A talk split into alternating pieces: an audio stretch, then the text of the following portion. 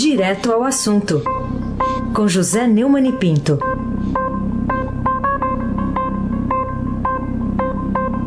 Neumann, bom dia. Bom dia, Raíssen Abac, o craque.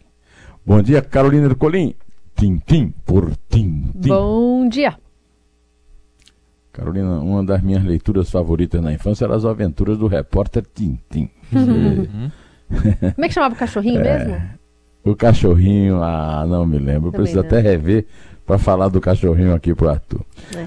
Bom dia, Mirante Nelson e o seu pedalinho feliz da vida, porque vamos ao final.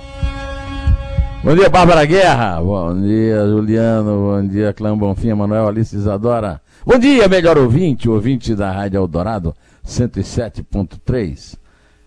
Raíssa Abac, o craque. Era Milu, cachorro?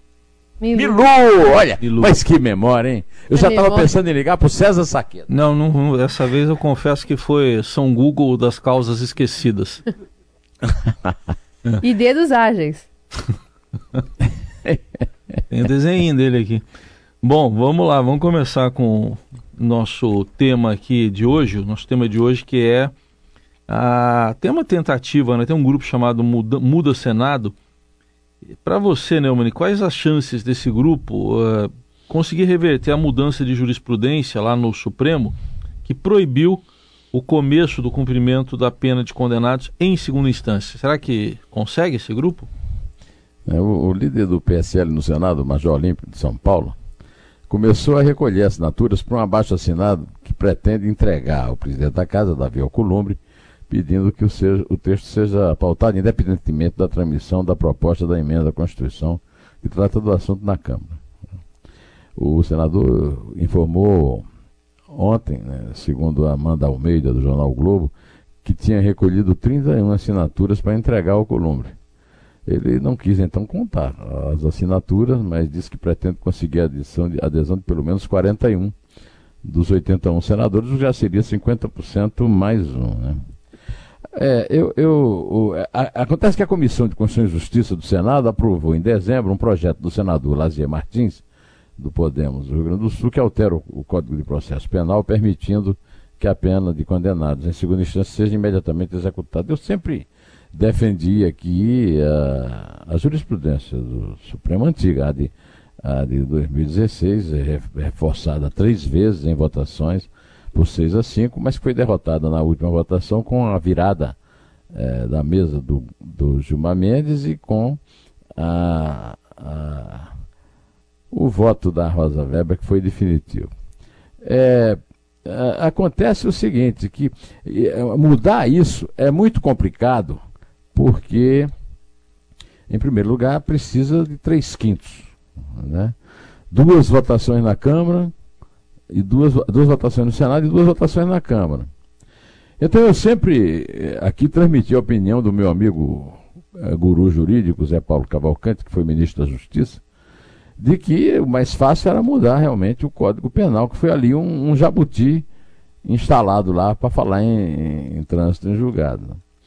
É, Acontece que, do, da mesma forma, eu não vejo por que, que tem que se, se é, que no Senado o Senado não possa discutir a mudança no Código Penal enquanto a Câmara não decidir sobre a mudança na Constituição. Isso é um truque vagabundo de, do Centrão, de Rodrigo Maia e de Davi Alcolumbre, para dificultar a aprovação. De qualquer maneira, é, é, essa mudança na Constituição fatalmente cai no Supremo e o Supremo, evidentemente, vai derrubá-la. Então, é, talvez também a própria mudança no Código Penal seja, né? Agora, não tem o menor sentido dizer que só discute uma se a outra não tivesse sido discutida. Por que, é que não, pode, não se pode discutir paralelamente? Até hoje não ouvi nenhum argumento é, que possa ser considerado racional e simples e direto a respeito disso. Carolina Ercolim, tintim por tintim. Por que o deputado Glauber Braga, do PSOL do Rio de Janeiro, insiste em insultar o ministro eh, da Justiça e Segurança Pública, Sérgio Moro, nas audiências públicas na Câmara? É, na última, ah, na penúltima, né? a última foi ontem. Na penúltima audiência, ele disse que Sérgio Moro era um juiz ladrão. Não, não conheço nenhum registro de qualquer furto que o, o Sérgio Moro tenha feito na vida. Ontem ele chamou o Sérgio Moro de empregado de milícia e de eh, capanga eh, de Bolsonaro. São insultos que não têm o, menor sentido, né? E muita gente reclamou do, do Bolsonaro, é porque é que ele respondeu, né? Nós vamos ouvir daqui, antes de, de eu passar para o próximo assunto, vamos ouvir aí a sonora que eu vou pedir para o Almirante Nelson tocar do Bolsonaro falando. A questão é a seguinte, por que, que se exige que o Bolsonaro tenha alma de barata? Por que, que esse, esse presidente, o Marcelo Ramos, que, ele, que era da esquerda, da extrema esquerda e que agora é do centrão, o que dá na mesma, né? porque são sempre os os é, acusados, denunciados, suspeitos e temerosos de uma operação Lava Jato à porta, por que, que eh, ele equipara um insulto desse tamanho, ser miliciano ou empregado de milícia, que é pior, e, e ser capanga? Capanga é uma palavra muito dura. É porque é, isso é aceito porque é um deputado, porque tem a imunidade parlamentar. A imunidade parlamentar garante a palavra do deputado em assuntos políticos, não em xingamentos, que ele não pode provar. Qual é a prova que esse Glauber Braga pode ter de que o Moro é empregado do, do, da família Bolsonaro ou é, ou, ou é, é, capanga da família Bolsonaro ou é empregado da milícia? Pois bem, é, eu acho é, que é, o desqualificado, a palavra que o que o, o, o Moro usou é até um elogio para o, o, o Glauber Braga. E lamento muito que esse sujeito tenha esse nome. Eu sou um fã de Glauber Rocha, que deve ter inspirado a mãe dele é, a batizá-lo, que é um grande brasileiro, que era um polêmico, que gostava de criar confusão, mas que não era assim, não vivia a xingar. Além do mais, esse tipo de xingamento sem prova é, é, é, a chamada quebra de decoro óbvia. Por que, é que esse sujeito é, é permitido que ele fale é, cada vez que o, o, o, que o Moro vai a, a uma audiência pública ou uma comissão da Câmara, é obrigado a ouvir esse, esse cafajeste fazendo esse tipo de, de afirmação. Então, é, em vez de, de, de, de pedir para o almirante tocar a, o insulto, o xingamento dele, eu prefiro que toque a resposta do Moro. Por favor, Almirante. Essa questão da lista é uma questão falsa. Na verdade, não é uma lista de todos os procurados, é uma lista dos mais procurados. E na avaliação técnica que foi feita, essa pessoa em específico não entrou. E se vê que nem sequer era necessária, porque a pessoa foi encontrada. Né? Ah, poucos dias depois, pela polícia lá do estado da Bahia, ah, e lamentavelmente, né? as circunstâncias lá que vão ser esclarecidas pela polícia daquele estado, da Bahia, ah, acabou sendo vitimada. Enfim, é? uma lista dos mais procurados não é uma lista de todos os procurados. O senhor não tem fatos, o senhor não tem argumentos, o senhor só tem ofensas. O senhor é um desqualificado para o exercício desse cargo. É isso aí. É o Raíssen Abac, né? é o chamado craque. Ô Neumann, mudando agora de Qualificadíssimo! É. Heisenberg, qualificadíssimo. Obrigado. Vamos seguir aqui falando de um general, mais um general na Casa Civil, no, no, Planalto, né? E o título aqui do Estadão é a manchete. Com general na Casa Civil, o Planalto terá só militares. O, o Neumann, o que, que explica essa substituição do ministro Onix Lorenzoni pelo general Braga Neto na cúpula do governo de Jair Bolsonaro? Olha, é, Antes de eu comentar, eu vou te dizer que eu aconselho muito a leitura de um texto uh, a quatro mãos, escrito pelos Godóis. Você conhece os Godóis, não? Os dois, né? Rob, o Marcelo Roberto e o Roberto. e Marcelo, é. É, que entendem desse negócio de farda. Né? E, e, eu vou só ler um, o começo do texto, porque faz uma lembrança que eu gostaria de encerrar respondendo a sua pergunta. É, um comunicado de poucas linhas da Casa Civil informava que, por motivos de caráter estritamente pessoal, em grande parte de foro íntimo, o então ministro Goberido Couto Silva pedia demissão do cargo. Era 8 de agosto de 1981. Goberi foi o último general a ocupar o cargo que deve ser de Walter Braga Neto, atual chefe do Estado-Maior do Exército. A distância que separa os dois generais não é meramente temporal. Goberi representava um projeto político para o país, identificado com a Escola Superior de Guerra, que condicionava a segurança nacional o êxito de seu desenvolvimento. Via nos objetivos nacionais permanentes a razão de ser do Estado que ampliaria, segundo Goberi, aspas, cada vez mais a esfera e o rigor de seu controle sobre uma sociedade já cansada e desiludida do liberalismo. Fecha aspas. Aí ele, o, o, os godóis, né, que não são nem parentes, né, é, citam um, um querido chefe meu, é, de quem eu tenho muita saudade, porque infelizmente é um daqueles que já se foram, como Mauro Guimarães, como Walter Fontoura, como João Batista Lemos. E eles dizem, os godóis, nas palavras do cientista social Oliveiros Ferreira, Oliveiros Ferreira, só dando, fazendo aqui um, um, um, um parêntese, é, ele foi a única pessoa que não era da família Mesquita, que não era descendente do Júlio Mesquita, que dirigiu o, o Estadão no momento em que o, o Júlio Neto morreu e o Rui assumiu o lugar do Júlio Neto. E, aliás, acrescenta os dois, Júlio Neto e Rui, entre esses meus é, gurus que não vivem mais, além do Oliveiras. Então, nas palavras do cientista social Oliveiras Ferreira, o general era então um dos últimos discípulos de Thomas Hobbes, mesmo a contragosto. Por isso, para ele, a liberdade, da mesma forma que a propriedade, era instrumental. Bom, é, considerando que eu trouxe aqui uma contribuição para a história do Brasil, então eu vou explicar que essa manchete do Estadão é, é, é perfeita, é completamente sintonizada com a realidade e nasce é, de uma constatação que eu vi numa brilhante entrevista que a Vera Rosa deu para o Emanuel Bonfim e que eu ouvi aqui antes de entrar no ar. Né? É que só tem milico lá na, no, no, no, núcleo do governo e ele numerou todos. Né? Só que eu gostaria de, além disso, também chamar a atenção por um dado positivo. É, o Bolsonaro demitiu por deficiência de desempenho, não por pressão de redes sociais dos filhos e do Uru da Virgínia, né, que parece que perde espaço lá no Palácio com essa nomeação. É, eram essas observações que eu queria fazer, além da própria notícia, né? que é uma notícia importante, afinal de contas, a troca da Casa Civil, por mais que ela tenha sido desidratada, será sempre importante, né? principalmente quando lembrada pelo conhecimento histórico de Roberto e Marcelo Godoy. Carolina Ercolim, tintim por tintim. Vamos também tentar entender como é que essa dança de cadeiras ali ao entorno do, do presidente Bolsonaro também reverbera em, reverbera em outros ministérios. Por exemplo, o da cidadania de Osmar Terra. Obrigado. Por falar em Vera Rosa, bela repórter, uma repórter espetacular, né? Ela fez essa matéria que eu vou comentar agora. O presidente Jair Bolsonaro cobrou explicações ontem do ministro da Cidadania, Osmar Terra, sobre contrato milionário firmado pela pasta dele com uma empresa de tecnologia de informação.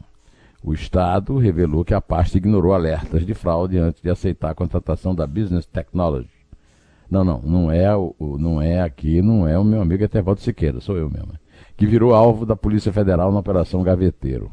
O caso, segundo Vera Rosa, enfraqueceu ainda mais Terra, que pode perder o cargo em uma mini-reforma ministerial a ser promovida por Bolsonaro nos próximos dias, pelo desenho traçado até agora no Palácio do Planalto, titular da Casa Civil, Onix Lorenzoni, que também está desgastado no governo, já falei por problemas no desempenho, deverá assumir o Ministério da Cidadania.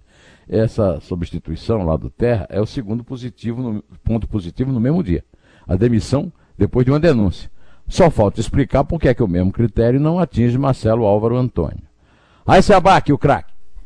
Ô Neumann, é... Marcelo Álvaro Antônio, ministro do Turismo. É, isso, Turismo que não é o que o Raíssen Abac faz aqui. Não, não. É trabalho. Aqui é trabalho. Aqui é trabalho. Como, como, diria o nosso querido Murici, aqui é trabalho. É trabalho. É trabalho demais.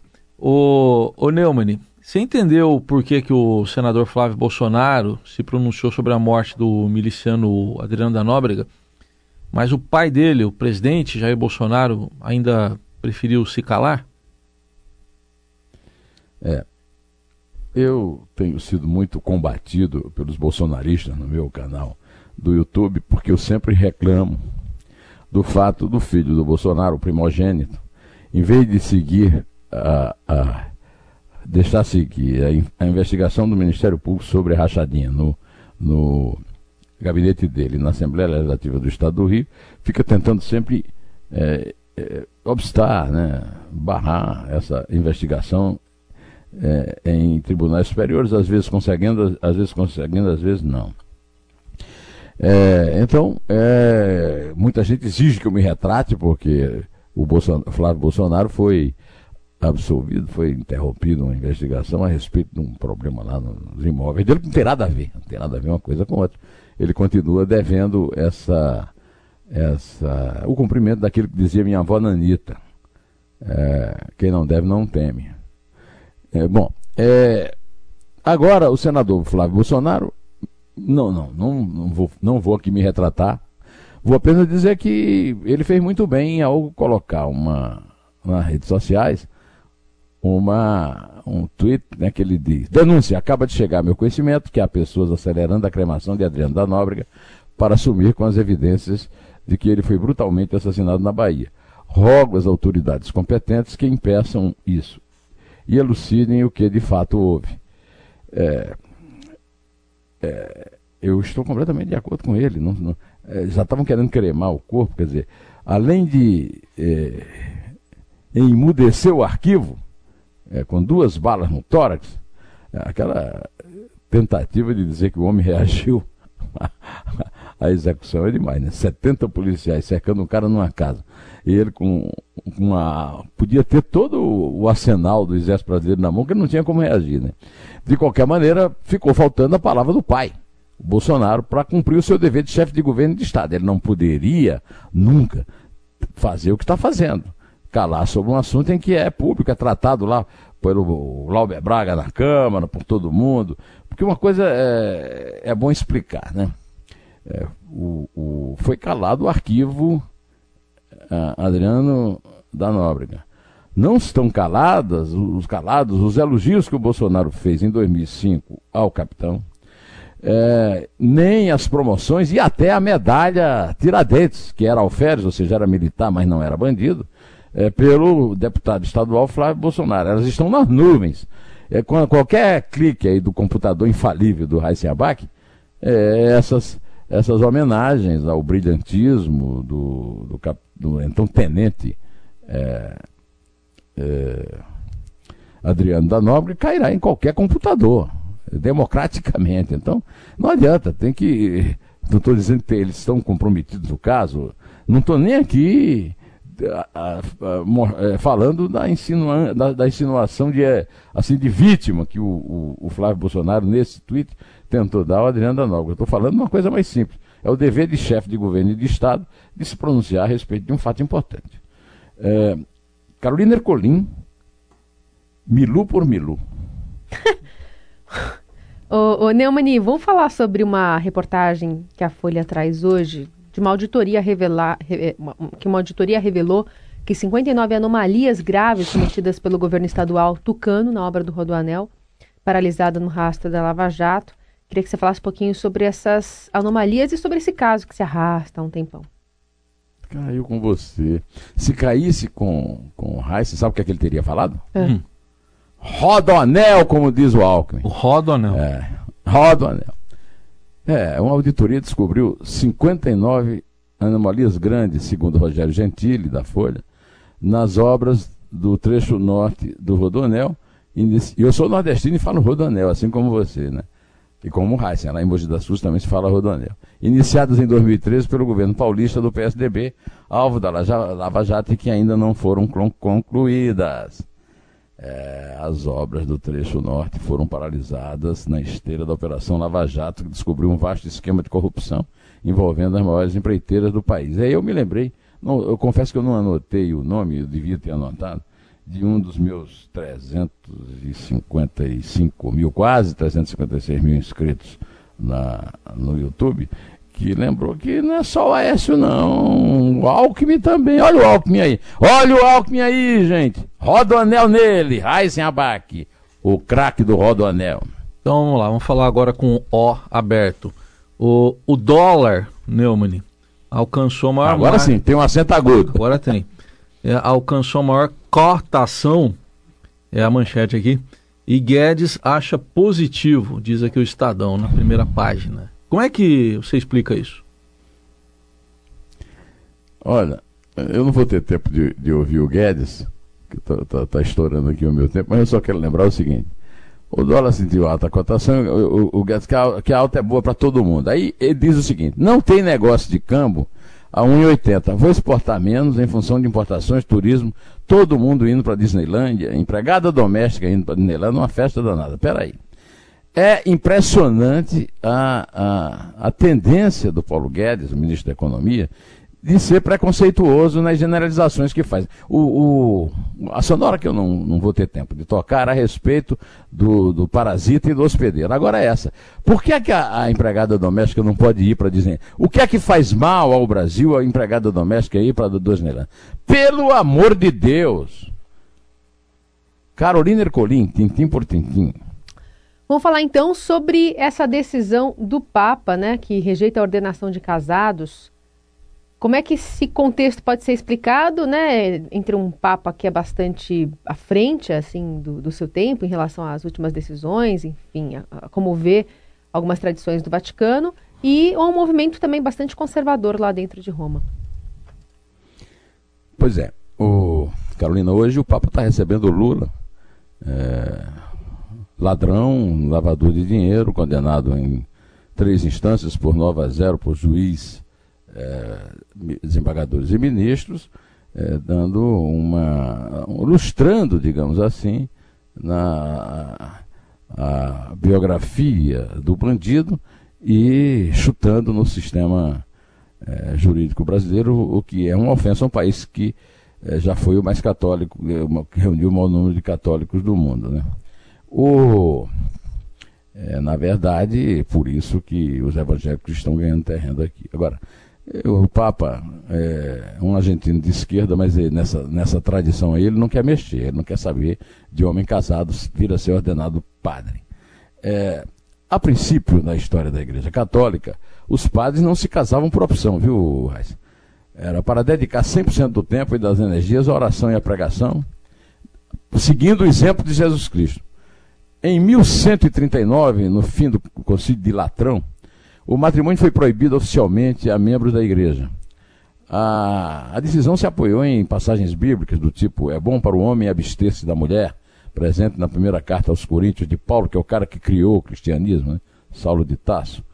Agora, o celibato, na verdade, no fundo, os críticos da igreja dizem desde a Idade Média, né?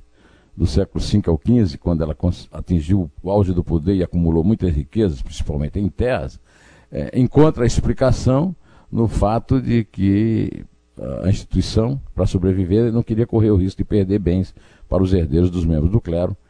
E, e então o melhor era impedir que os herdeiros existissem, e aí e, ninguém lembra da contradição que existe entre o celibato, né?